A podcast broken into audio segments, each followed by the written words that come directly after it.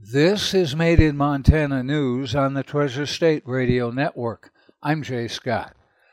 The Helena Police Department has begun culling of deer. Back in October, a survey was done of the area's urban deer population. It came back at 64 deer per square mile, according to Helena Police Chief Brett Petty. The upper limit is 25 deer per square mile. Last year's estimate was 40 deer per square mile. While the deer will be killed, they won't go to waste. Any deer killed will be processed for meat and donated to Helena Food Share to provide food for the community. The program will run through March 31st. Based on this year's population estimate, the Helena Police and Montana Fish, Wildlife, and Parks will have to remove 250 deer. It's among the highest number ever for the program. Republican leaders in Lewis and Clark and Powell counties have selected three candidates to replace retiring Senator Terry Gauthier. A joint panel from the two county central committees met at the state GOP headquarters in Helena to choose the finalists for Senate District 40 for the next legislative session. The three finalists are State Representative Becky Beard from Elliston. She's the current representative of House District 80. Conrad Everts, a Lewis and Clark County business owner, he ran for county commissioner earlier this year. And Matt Olson, a Helena businessman and former candidate for Senate District 42. Darren Gobb, the chair of the Lewis and Clark County Republican Central Committee, oversaw the meeting but did not vote. He said they had a great problem choosing between many qualified candidates. Three Central Committee members from Lewis and Clark County and three from Powell County voted. Their votes were weighted based on the percentage of district voters living in each county. Lewis and Clark County commissioners will have approximately 90% of the voting total. The public will continue to be able to testify on bills without having to travel to Helena during the upcoming legislative session under rules proposed by a group of lawmakers on Tuesday. The Joint Committee on House and Senate Rules met to vote on proposals on Tuesday. During the 2021 session, lawmakers allowed remote participation for lawmakers and the public for the first time ever because of the COVID 19 pandemic. For this session, lawmakers have voted to eliminate the COVID 19 response panel that they created two years ago, but to keep remote participation. Legislators may participate remotely if necessary, as decided by their caucus leaders. Last session, several members of the Democratic caucus participated remotely in the early part of the session before COVID 19 vaccine was widely available. Legislators also indicated Tuesday they will allow their rules to rein in on free conference committees. They generally meet during the end of the session to make changes to bills without the typical public comment process. After a successful lawsuit after the last session, one bill that was amended through such a committee was struck down after the judge found lawmakers violated Montana's Constitution by amending it in a free conference committee in a way that was not related to the original intent of the legislation. Under the proposed rules, the public would be able to comment on proposed amendments debated in those late session committees. Passed amendments to limit the power of special select committees appointed through the session. Under the amendment, those special committees must still submit their findings to the Standing Committee with jurisdiction over the subject area. The proposal passed only 12 10. Several Republicans and Democrats supported it. All the votes on rules need to be ratified when the legislature convenes on January 2nd. Montana Attorney General Austin Knudsen is warning Montanans of scammers posing as law enforcement asking for personal information from individuals over the phone.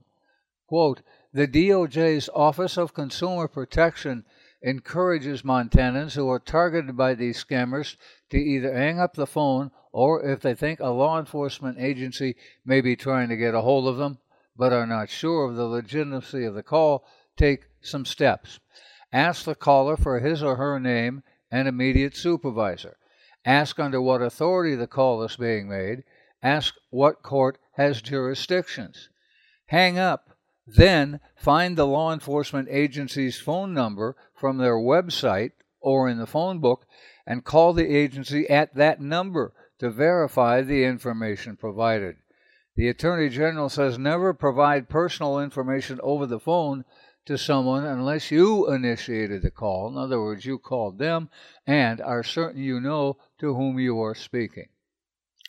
Montana Fish, Wildlife, and Parks has named Ron Howell as his new chief of law enforcement. Howell takes the job as Montana's cop game warden after 16 years with the department. He has recently served as interim chief the Missoula native says he wants to prioritize the staff to ensure they feel valued and supported. Howell began working for the department in 2006 in the block management program. He became a game warden in 2007, working for nine years in various regions of the state. He was hired as a warden captain for Northeast Montana's Region 6, spent three years there, then was promoted to Assistant Chief of Enforcement. After two years, Howell was hired as FWP's le- legislative liaison. He served in that capacity for the past year. An investigation into claimed administrator helped inmates cheat on a high school equivalent exam at the Shelby prison found, quote, no confirming evidence, end quote, to support the claims. That's according to the Office of Public Education. Quote, the reporting individual was unable to provide supporting evidence or additional witnesses to validate his claim, the investigation report says. The Crossroads Correctional Center houses 757 inmates, according to the Department of Corrections. The original testing program called HiSET allows adults without a high school diploma to earn the equivalent of a high school degree.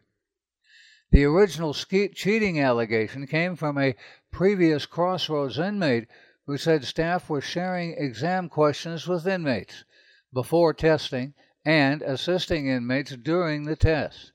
As a result, Montana OPI suspended all testing at Crossroads and requested an investigation. The September investigation found no evidence of cheating. It said investigators reviewed answer sheets and test reports but could not substantiate the claims. The investigators' report revealed, quote, it is likely that this unfounded allegation could have arisen from a salary dispute between this individual and Crossroads Correction Center over tutoring hours. The website Twitter has reinstated prominent whitefish neo Nazi website publisher Andrew Anglin to the service, and the Daily Stormer publisher, who has evaded a federal court order in Montana for years after he was found guilty of violating the civil rights of a Montana Jewish family, has been given another chance by the social media giant. Anglin has gone underground, trying to avoid a federal court order and damage judgments against him. Storm, against a Montana Jewish family, has been busy at the keyboard with about 60 tweets. Anglin was deplatformed, removed from Twitter in 2013 after spreading racist, bigoted posts his reinstatement came after billionaire Elon Musk bought Twitter and reinstated many people kicked off the platform, including former President Donald Trump. From his new account, Anglin has said that the war in Ukraine was about an attack on Jesus Christ and that the leaders of the free world include Kim Jong un of North Korea, Russia's Vladimir Putin, Xi Jinping of China, and Iran's Ayatollah Khamenei. Organizations dedicated to monitoring and speaking out against hate groups have condemned Twitter's move, and Jewish leaders in Montana have condemned it as well. A federal court awarded the family of a whitefish woman $10 million for compensatory damage and $4 million in punitive damages. Law enforcement, his lawyers, and court officials, however, have been able to find him to enforce the damage awards. If you need to hear this report again, please check the podcast on our Treasure State Radio or KGRT DB web pages. Made in Montana News is podcast worldwide with listeners in now 51 U.S. states and Canadian provinces in 27 countries on six continents.